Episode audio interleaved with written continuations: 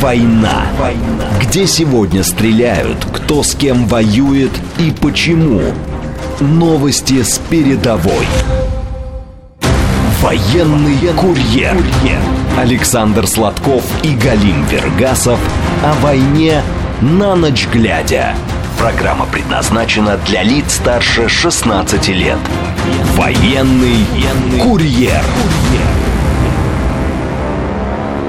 Здравствуйте, радиостанция «Говорит Москва». В столице 21 час 5 минут. Меня зовут Галин Вергасов. В эфире «Военный курьер». Сразу напоминаю, вы нас можете не только слушать, но и смотреть прямую трансляцию в официальной группе «Говорит Москва» ВКонтакте, в нашем телеграм-канале также есть телефон прямого эфира плюс семь четыреста девяносто пять семьдесят три семьдесят три девятьсот сорок восемь.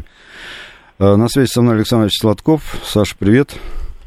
Приветствую, Галим Маратович, уважаемая студия и дорогие радиослушатели.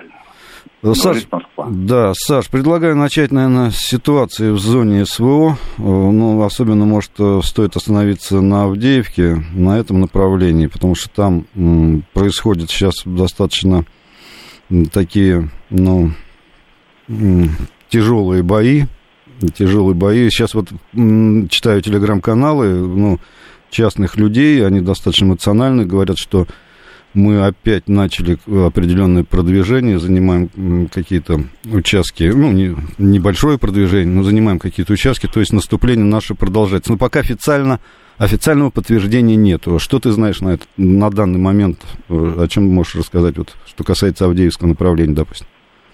В данный момент э, идут тяжелые схватки. Тяжелые бои э, с севера, э, с юга, севера это сверху. Если смотреть по карте Авдеевки, мы пытаемся пройти на э, юго-запад, а с юга пройти на северо-восток для того, чтобы э, закрыть это кольцо. Противник ожесточенно сопротивляется. Сопротивляться проще, чем наступать. Э, мы выполняем приказ. Вот. Комментировать это особо не хочу, не буду. Э, мне бы хотелось, чтобы солдат русский угу. шел по теплому э, пеплу, а не по минным полям и по э, штурмуя каждый метр. Э, так э, я бы хотел, чтобы шли по теплому пеплу. Вот и все. Ну да, в данном случае, наверное, по теплой щебенке, если смотреть э, на то, что там все в бетоне. Э, ну что, может, начнем сразу тогда отвечать на звонки? У нас уже есть звоночек. Я хотел бы сказать да. вот что. Да. Перед тем, как да. приступить к э, ответу на вопросы. Первое. Да. Мы все-таки сегодня зависим от Э, технического состояния армии. Я вам хочу сказать так. Э, состояние улучшается. Но это реально. Э, для того, чтобы наступать, должно быть пятикратное преимущество. Не только в людях, но и в остальных необходимых средствах, которые применимы на поле боя. Средства разведки, средства радиоэлектронной борьбы – противо, э, э, значит, ПВО, э, значит, воздушная оборона. Это летательные аппараты, FPV, ударные, камикадзе, это разведывательные. То есть в пять раз. И тогда мы будем идти по теплому пеплу.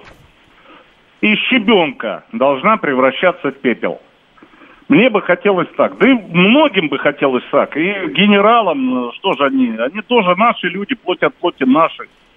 Те люди, которые командуют, э, организуют. Но приказ есть приказ. Авдеевка э, давно как кость в горле. Вот такие вот у нас дела. Так, ну что, переходим к звонкам? Давай. Здравствуйте. А Галим Маратович, Александр Валерьевич, приветствую, Георгий, Москва. Да, Георгий. Здравствуйте, вот. Георгий.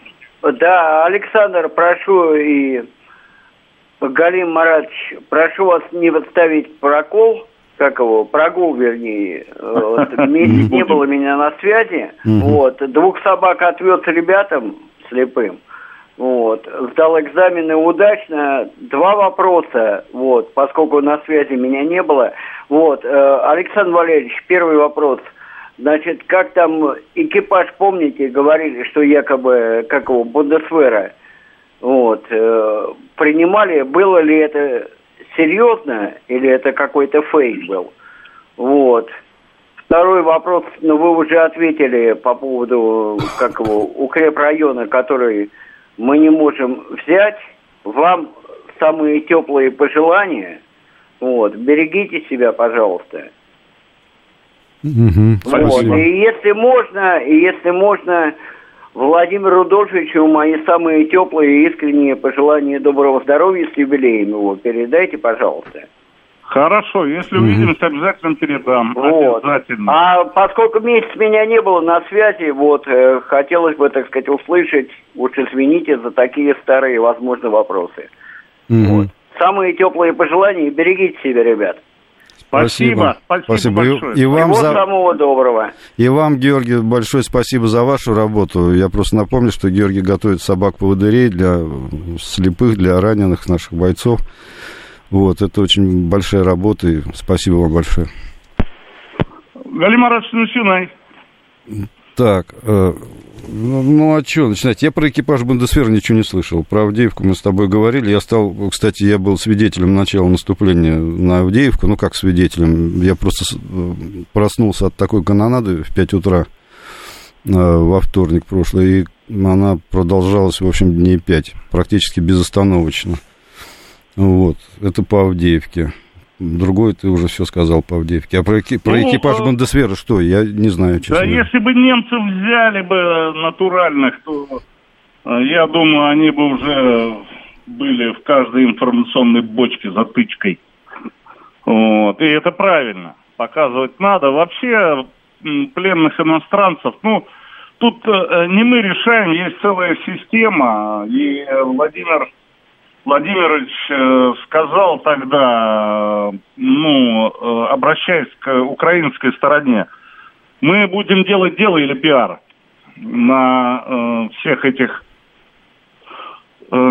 пройденных нами пунктах, связанных с приемом пленных, работой с пленными, обменом пленных. Поэтому, если наш лидер сказал так, значит, будем э, двигаться в фарватере его решения за ним.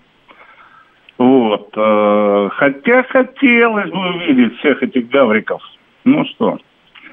А то, что касается укрепления, да можем мы их взять. Для русской пехоты нет, э, нет Измаила, нет Карса, нет Урзрума.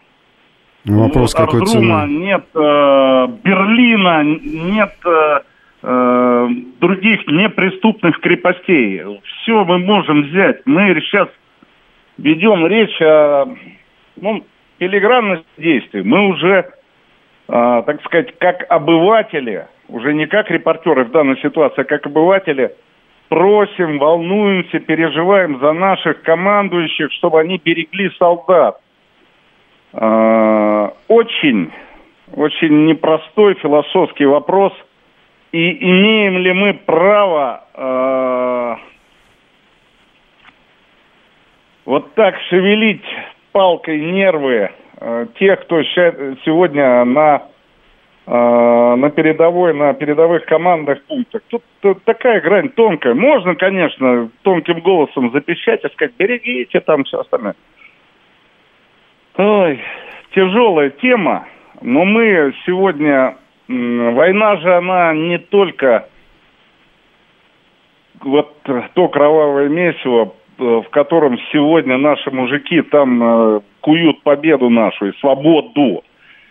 А ведь это и огромное моральное, такая вот моральное такое напряжение, которое и главкому нашему, я имею в виду верховному главнокомандующему, и э, да никому не приятно то, что мы должны делать вот э, сегодня, но э, на то мы и мужчины, чтобы идти вперед. Вот так, наверное, скажу.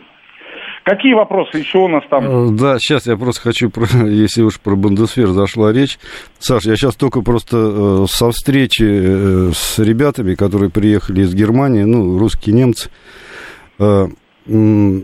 один из них служил в Бундесвере в начале 2000-х годов, но там и связи какие-то остались. Вот, и он говорит, что сейчас, в принципе, вот в разговорах со своими бывшими там сослуживцами, он говорит, что состояние, в общем-то, достаточно плачевное там с техникой у них обстоит. Если раньше, допустим, на один танк было два ремкомплекта, то сейчас приходится э, заказывать э, запчасти, и они идут там месяц, две недели, месяц. Это, во-первых. А второе, вот какую он вещь сказал, что достаточно значительное количество личного состава в Бундесфере. Это выходцы из бывших, из России, бывших э, союзных республик. Ну, те самые русские немцы, так называемые. Ну, да. И он говорит, э, если зайдет вопрос о каком-то прямом столкновении, допустим, с российской армией, это очень большой вопрос вообще, э, как это все будет происходить, потому что штыки, половина, в общем, Бундесфер может повернуть штыки в обратную сторону. Вот, вот такие вот он вещи, но это его слова, я их как бы передаю. Так что тут, тут экипажи, не экипажи. Вот, а, давай следующий звоночек ответим. Давай. Здравствуйте. Алло, да, добрый вечер, э, Галим Маратович, э, да. Александр Валерьевич. Здравствуйте. Вы знаете, вот мне очень понравилось в начале передачи, э, Александр Валерьевич сказал такую метафору, вот мы должны идти по горячему, значит, пеплу. Ну вот в случае Авдеевки Галим Маратович, значит, подсказал другую метафору, что мы должны идти лучше, значит, в этой ситуации по горячему бетону. Mm-hmm. И э, все, все, конечно, хорошо, но э, скажите, пожалуйста, неужели у нас нет достаточной военной техники, которые могли бы эти метафоры превратить в абсолютную реальность? Я подозреваю, что, видимо, нет. Но раз это не происходит в реальности, значит, видимо, нет. А если так, так может быть тогда нашему правительству какую-то часть экономики все-таки э, милитаризировать, чтобы мы все-таки какой-то прорыв-то достигли и действительно шли по горячему пеплу или по горячему бетону. Как ваше мнение? Спасибо. Спасибо.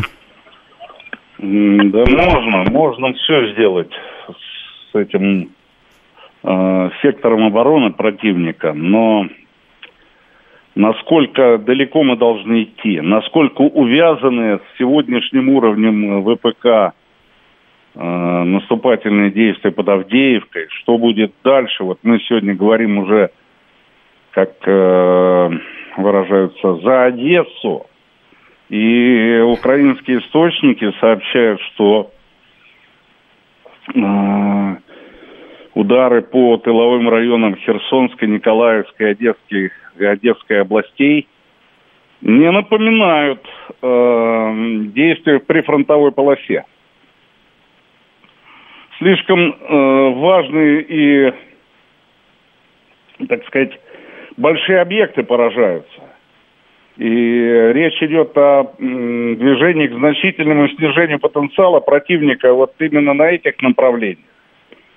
Коммуникационных возможностей, энергоснабжающих, э, и здесь мы, логистических, и здесь мы э, тоже можем представлять себе, а куда дальше пойдем, как будем действовать. Поэтому что там в Авдеевке, какова цель э, этих действий боевых, тут сложно сказать, сложно, потому что планы генерального штаба не разглашаются – каждая буква во всех этих планах э, бриллиантовая для противника. Э, и она должна принадлежать только нам и генеральному штабу. Вот в чем дело. Что там решили? Как, какие планы? Что за, э, что за цели мы преследуем? Ну, видимо, видимо. Да, окружаем Авдеевку. Видимо, то, что мы видим. Э, берем под контроль э, все дороги, которые ведут в Авдеевку. Но что будет через неделю? Где вспыхнет дальше? Как э, активность проявится? На каком участке? Тут сложно сказать. Основное ли это направление удара или нет? Да, тем более, что в общем-то, в определенной степени заслуга э, ну, нашего руководства в том, что удалось каким-то чудом все-таки сохранить военно-промышленный комплекс, хотя потери, в общем-то, в нем были значительные, но в основе своей он работает. Но развернуть эту огромную машину, развернуть ее в условиях военного времени, производства военного времени, они не просто по заказам, ну, вот столько-то нам надо, там, БМП, допустим, ну, для армии мирного периода, вот столько оно будет. А сейчас э, это надо делать все очень быстро и в условиях, ну, что скажем, войны. Вот, когда эта техника тоже убывает, ее надо ремонтировать. И все это быстро в такой огромной махине оно не происходит. Кроме того, надо восстанавливать еще и ряд э, подсобных, смежных производств. И поэтому вот все-таки ждать того, что вот прямо мгновенно у нас появятся какие-то прямо супер-супер вооружения, не приходится. Все, всему свое время, и я надеюсь, что все-таки такая работа ведется, и результат будет. Результат будет. Это я просто хочу добавить к тому, что есть ли средства или нет. А вот э, ты тут с русскими немцами встречался? Да. А я был на только что на заводе, э, на котором э, производят дорогие хорошие винтовки Раптор снайперские. Угу. Я со своим гуманитарным, а значит никаким умом, значит, погрузился вот сколько мог в эту тему, боже мой, насколько она сложна, насколько она технологична. Это я на заводе был, который э, не имею возможности вам сказать, mm-hmm. во-первых, где он, а во-вторых, как он, э, что он выпускает, сколько он выпускает. Но это высокотехнологичное производство. Речь идет о микронах, э, в точности выполнения планов э, и технологий, соблюдения технологий. Но мало того, они же еще и в ходе э, работы меняются. И все делается еще плюс э, не только для производительности труда этих винтовок, чтобы выдавать их на гора. Э, очень э, технологичный и тонкий процесс для э, того, чтобы это был мировой уровень точности – чтобы эти винтовки «Раптор», которые сегодня стреляют на фронте, они а, ну, были не просто точны, а они отвечали на каждый малейший разворот ситуации и э, требований э, технических уже из окопов с линии фронта. То есть, если делать э, все традиционно, то завод должен на полтора месяца встать угу. и э, уже доворачивать какие-то, ну, совершенно, э, э, совершенно не глобальные какие-то маневры совершать. Э, для того, чтобы подправить, чтобы техническому заданию новому соответствовало mm это изделие так э, покупаются специальные станки, специальные лаборатории, специально, значит, отдельные категории аппаратуры, которая позволяет выворачивать это не в течение полутора месяцев, а в течение одной рабочей смены за 8 часов. Это все расчет производства э, и тут же подтверждающие испытания полигонные. И, если надо, исправление э, каких-то недочетов. То есть э, мы вот сейчас говорим ВПК, ну, нам кажется, танк, бум, такой пресс сверху, поехал. Угу. Нет, там настолько все меняется. Если у противника какая-то новая система, РЭП или э, РЭР, э, радиоэлектронной разведки, то, э, значит, в технологию уже должны быть внесены какие-то изменения. И это очень сложно. Это архисложно, но это делается. И я был вот сейчас свидетель, как, э, значит, э, я не буду описывать, почему, что, но это все завязано на огромную-огромную-огромную массу э, нашей технологии, патрон пороховой, металлы, измерения, калибры. В общем, там такая система сложная, что будь здоров. Да, произвести хороший патрон, это уже, ну, я имею в виду для снайперского дела, это уже тоже прорыв был бы огромный, потому что сейчас тоже есть определенные проблемы с патронами, с хорошими патронами для того, чтобы точно разить Да нет проблем, наливай да пей, в смысле плати да получай. Не знаю. Тоже нужна определенная, тех... нужна определенная технология. Дальше отвечаем. Здравствуйте, Вась, давно вас не слышали. Да, здравствуйте. Здравствуйте. Да, здравствуйте, Александр. У меня вот вопрос, ну, сначала ремарка, если бы коротенькая. Зачем брать немчуров в плен, как азовцев, чтобы потом отправить их откормленными и вылеченными на суперджете в ту сторону, куда они захотят? Может быть, и даже страны Персидского за, за, залива, чтобы долечиться. А вопрос такой. Я не знаю, с какой э, полосы обороны вы не везете свои репортажи, но я в последние дни слушал непосредственно ребят, которые выходили из боевых действий и говорят, что украинцев, несмотря на все так называемые предпобедные реляции об их сдаче в плен, за последние сутки 30 атак по всем фронтам. Как вы это объясните? И количество, несмотря на помощь Израилю, количество снарядов на некоторых участках фронта, опять же, превосходит, их ответка превосходит наши так называемые точечные удары. А второй вопрос такой у меня. Не, подождите, Вась, подождите, стоп. Давайте Давайте так. Нет, я как, как время заканчивается, какой? второй вопрос. Вы сейчас, вы сейчас Нет, я второй вопрос. вопрос. Ну, давайте, поч, нет, быстренько. Давайте, давайте, давайте. давайте вот, давайте. почему не, Хаймер не мы не можем подбить? Давайте. Неужели эта э, мобильная система так неуязвима для наших высокоточек и гиперзвучек? Спасибо. Угу. Галимарат, что за мобильная система? Ну, Хаймерсы, они же мобильные. Почему мы не можем их поражать? А, уязвимо, Пусковые. уязвимо. Пусковые. Так, а перед этим какие вопросы были? Я уже просто... Почему украинцы наступают, ну, в смысле, проводят атаки на разных участках фронта и не испытывают снарядный голод, я бы так сформулировал. А, ну, они наступают, потому что есть задача наступать. А, второе. Снарядный голод. А, может быть, снарядов-то стало меньше, но нужно учитывать, что у них есть система артиллерийской разведки такого уровня, который нет у нас.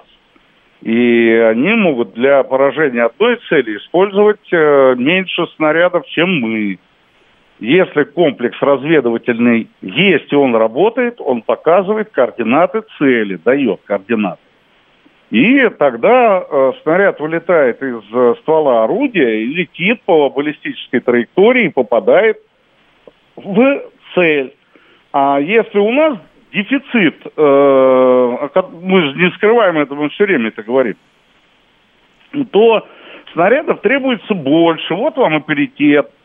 А, то, что касается, э, то, что касается, э, зачем мы Азов берем в плен и потом отпускаем, тут, наверное, Вайс не знает, но надо просто объяснить, что происходит обмен. Летчики стоят дороже, чем азовцы.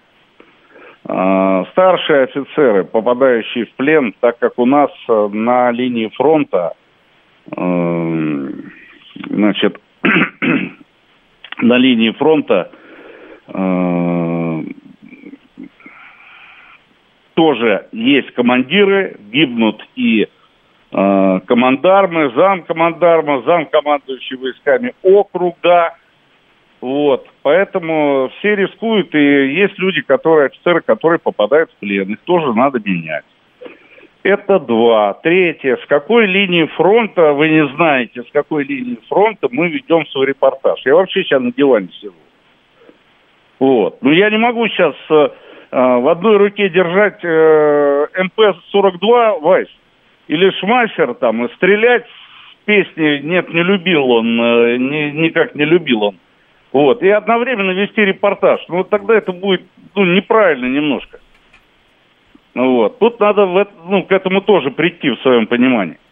А то, что касается, э, как говорится, я общаюсь с ребятами, которые выходят э, с линии фронта, ну, по-моему, здесь никаких противоречий нет. Наступают, э, осуществляют концентрирует силы, в том числе на Херсонском направлении. Об этом все говорится. Просто надо внимательно слушать и как бы не спрашивать с нас, как со взрослых э, э, командующих войсками там того направления, того. Мы с вами как, э, ну, как соотечественники, соотечественники разговариваем сейчас кое-что больше знаем, мы делимся с вами. Э, какие-то вещи не знаем, честно признаемся. Ну, что нас э, пытаться там ловить там, э, лавировать там, а вот ты тут вот неправильно говоришь, Сашка Сладков там тут... Ну, Саш, у нас новости. Вот, В общем, да. мысль ты вот донес. новости ага. Новости, потом продолжим.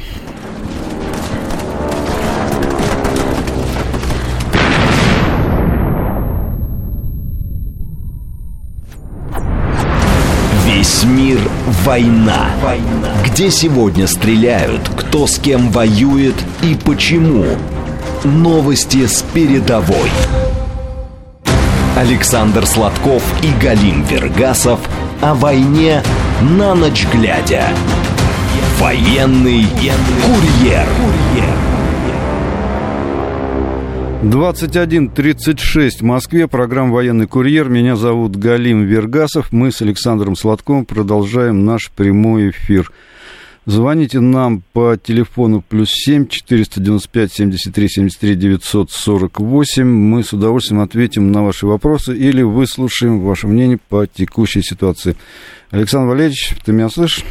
Да, я хочу сказать, что все-таки, конечно, Вайс заводит тут нас кривым стартером, но все равно он э, провоцирует, от этого интереснее становится, и он э, в огромном большинстве случаев не переходит границу. Вот. А так, конечно, задиристый, задиристый. Ну, один из методов, кстати, жу- теории журналистики, это метод провокации, чтобы раскрыть, так сказать, своего героя. Да. Так, ну что, продолжим отвечать? Давай. Здравствуйте.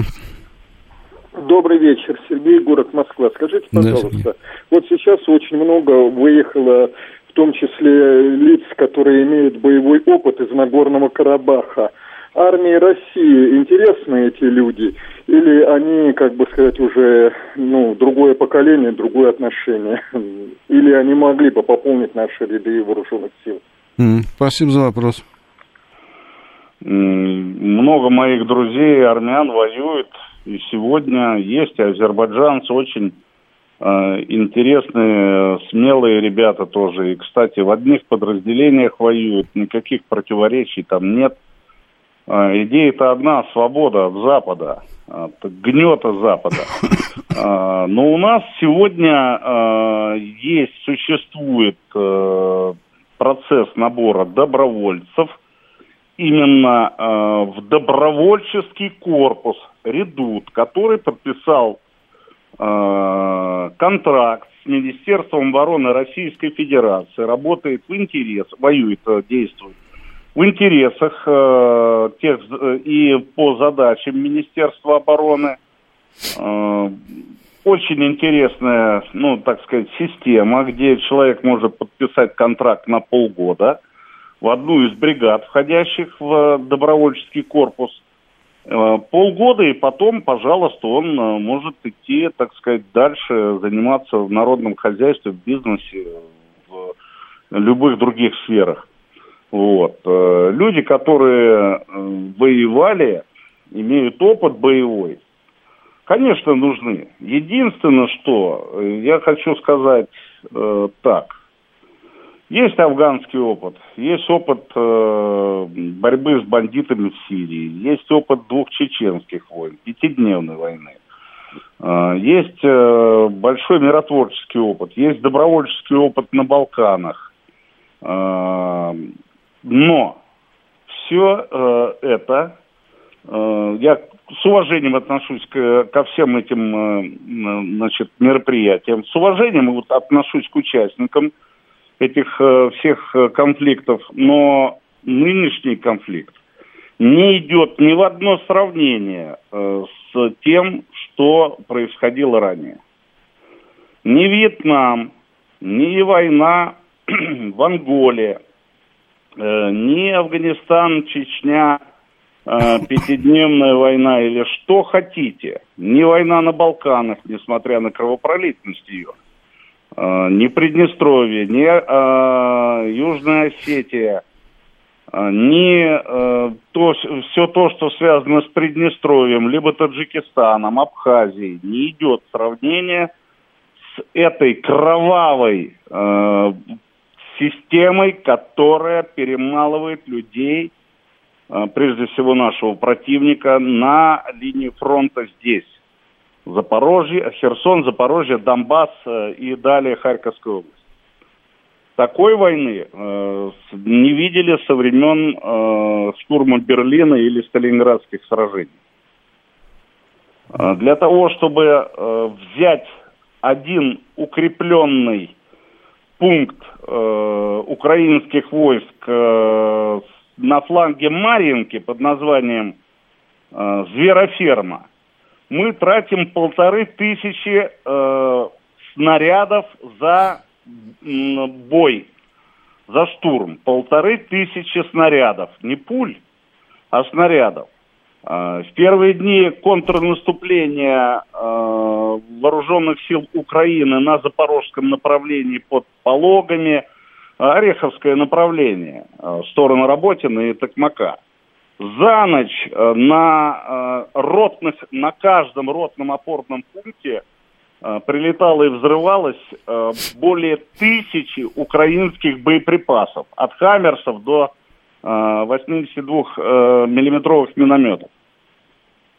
Такой войны э, мы не припомним. Поэтому добро пожаловать всем тем, кто готов постоять за Россию, матушку, и за э, освобождение Украины от э, бендеровцев и э, натовцев.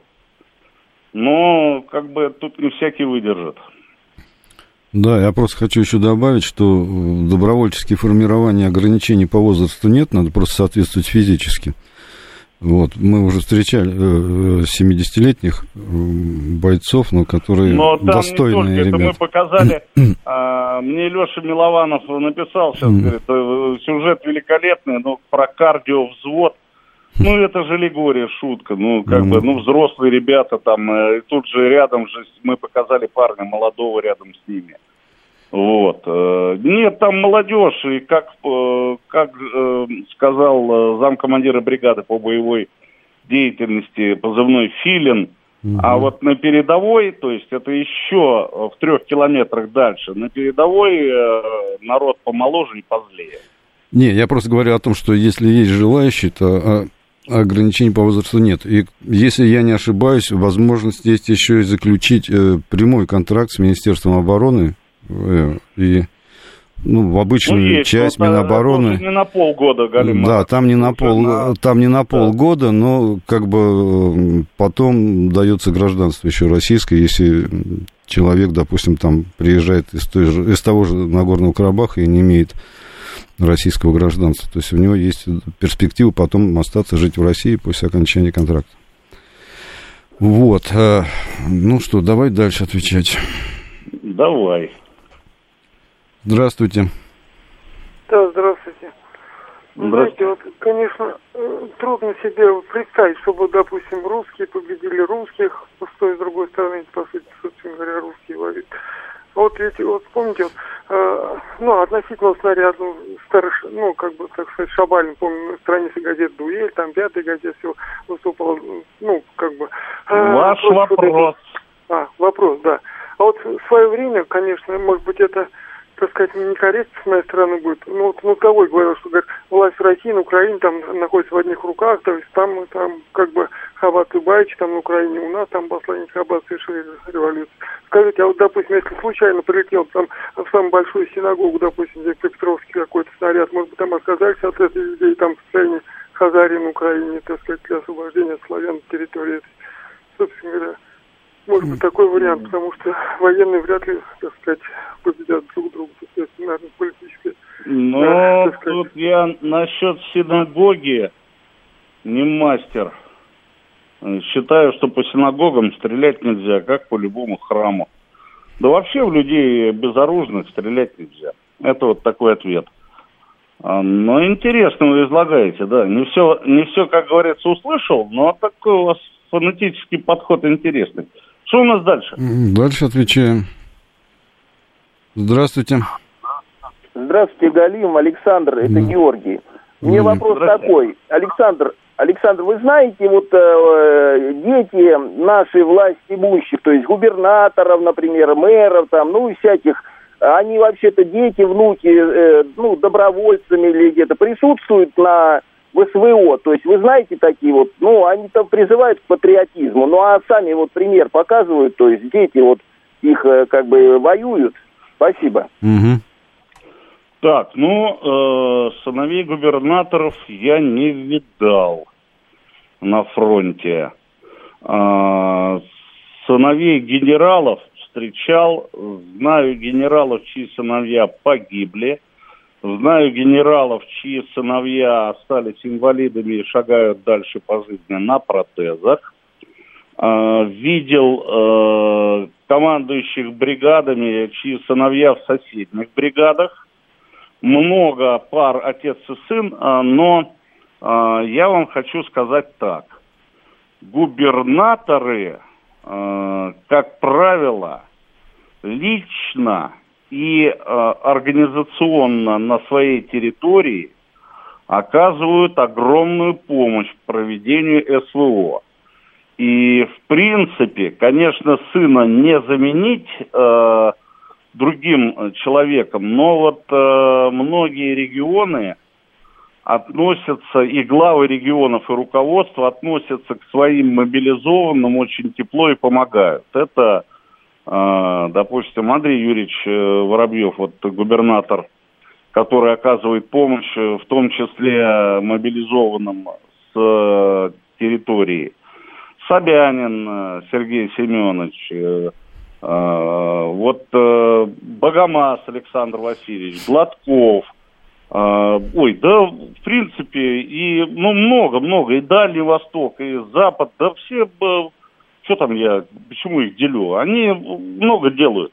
Насчет, э, насчет э, детей, вы знаете, конечно, это будет удар ниже пояса, если я скажу, что хотелось бы собрать э, в одну штурмовую роту э, детей тех, кто ответственен за обеспечение э, коптерами со стороны государства. Не со стороны старушек, бизнесменов, простых людей, которые вкидываются, а вот именно со стороны государства, государственных чиновников, которые ответственны за обеспечение рэбом и коптерами. Но как бы я не буду этого предлагать, потому что, ну, как бы это не камильфо, неудобно, но, ну, хотелось бы. Ну, не, ну, не предлагаю я, я не говорю об этом. Вот. Нет, это недостойно. Но хотелось бы. Угу. Вот. Да, да, Галим Маратович. Дальше едем. Здравствуйте. А, добрый вечер, уважаемые военные специалисты. Вот у меня, как у железнодорожника, один очень простой вопрос – Почему э, э, мы не уничтожаем э, такие вещи, которые называются тяговыми подстанциями? Ведь э, это э, те сооружения, которые дают э, электрический ток на контактную сеть. Вот. А ведь почти все железные дороги электрифицированы. И уничтожив три такие подстанции, которые стоят там через 20 километров друг от друга, мы вырубаем 100, 100 э, километров железной дороги, по которой ездить будет ну, невозможно. Вот.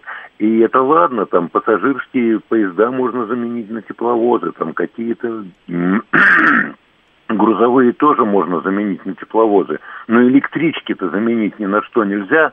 И мало того, это ведь э, не только ток на э, контактную сеть, это ведь еще и СЦБ, э, система централизованной блокировки. Вот. С подстанции ток идет тоже туда. А СЦБ это, э, ой, господи, это получается у нас э, светофоры и стрелочные переводы. И это тоже вырубают железные дороги напрочь. И самое главное, что эти подстанции уничтожить ничего не стоит. Это сложные очень сооружения. Э, во всяком случае, были в те времена, когда их строили. Вот. И я не знаю, там 10 килограмм тротила хватит на то, чтобы вывести эту подстанцию, но ну, очень надолго.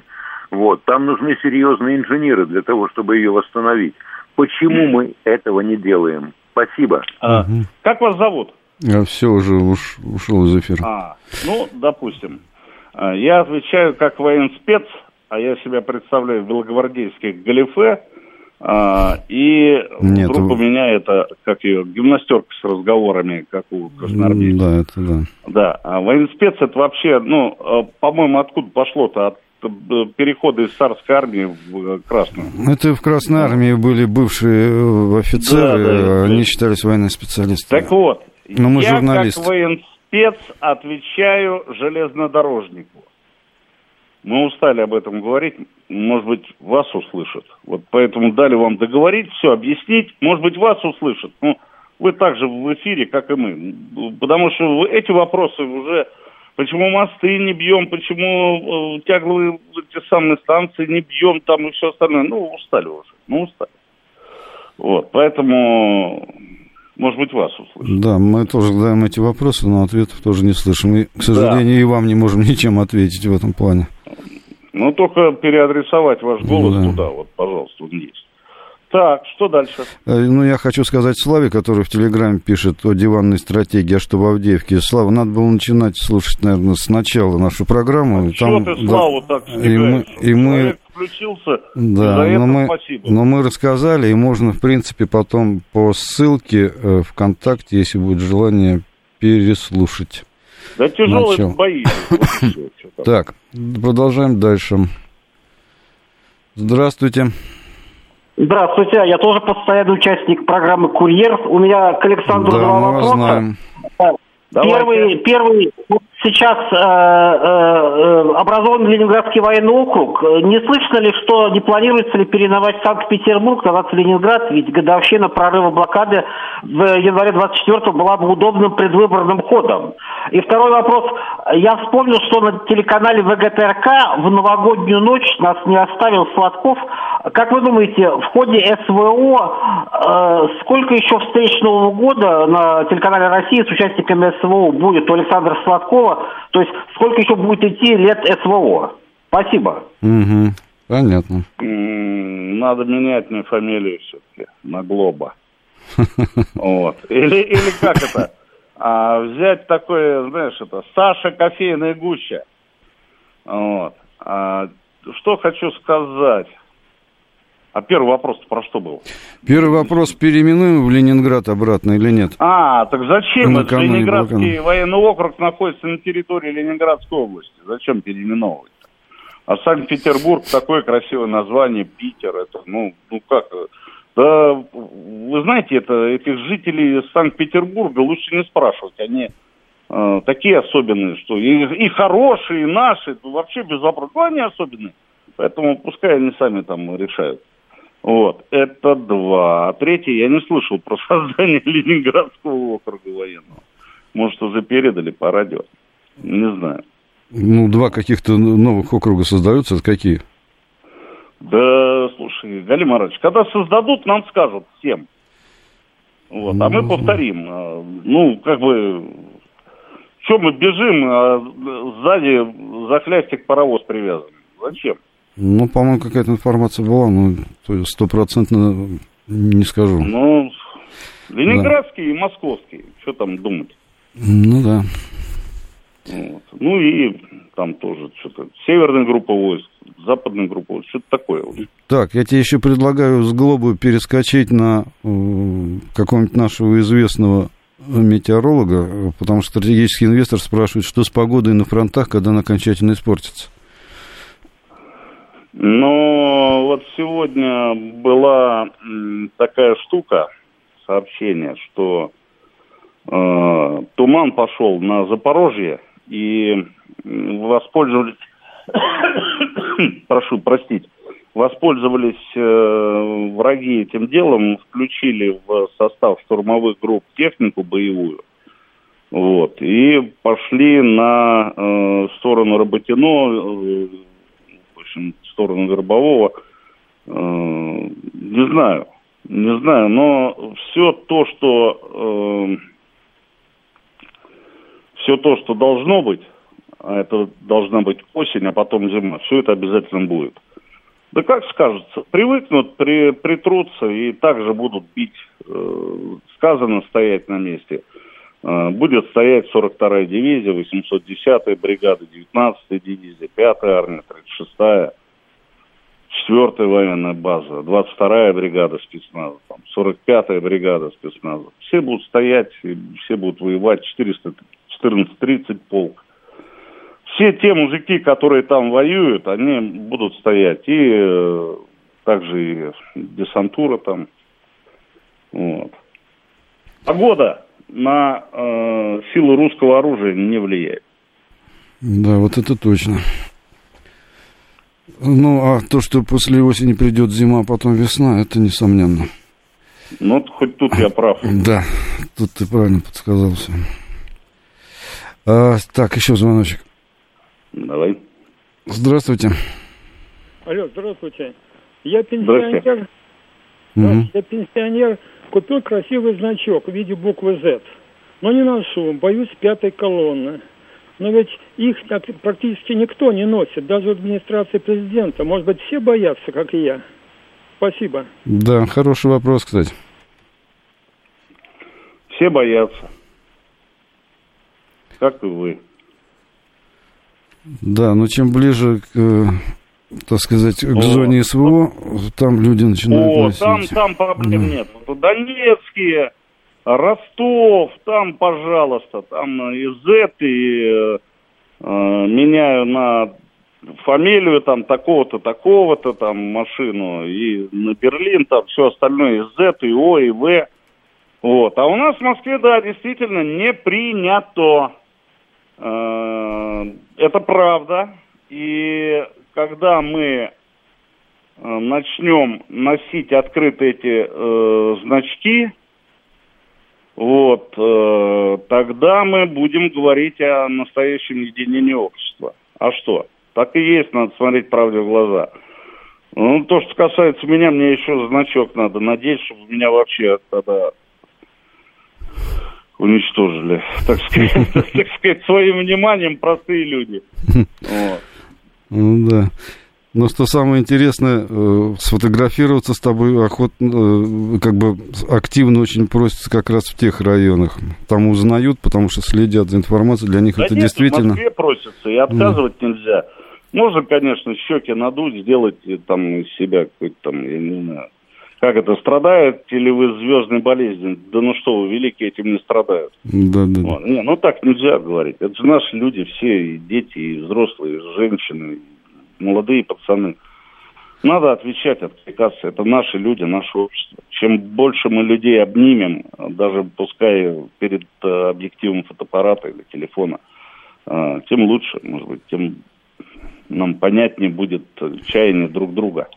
Так, еще на один звонок успеем ответить. Здравствуйте.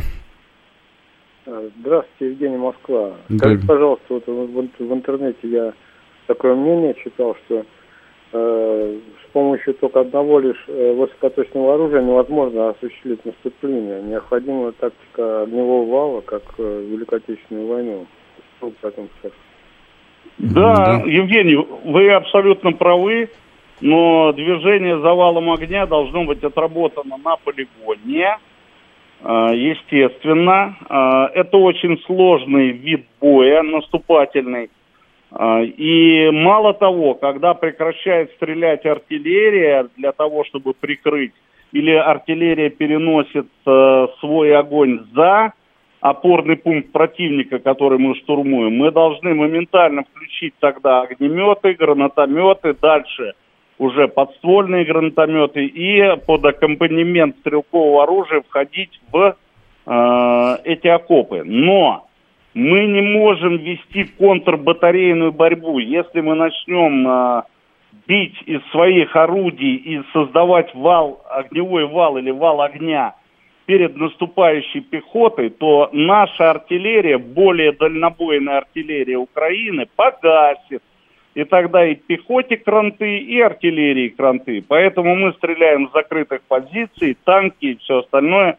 И создать такой правильный, как вы говорите, э, да и вы правильно говорите, Абсолютно. Э, правильный вариант наступления пока не можем. Так, у нас время вышло в эфире. Э, всем всего доброго. Слушайте нас на «Говорит Москва» через неделю. Программу вели Александр Сладков – и Галиф Гергасов. Да, режиссер трансляции Александр Казаков. До свидания.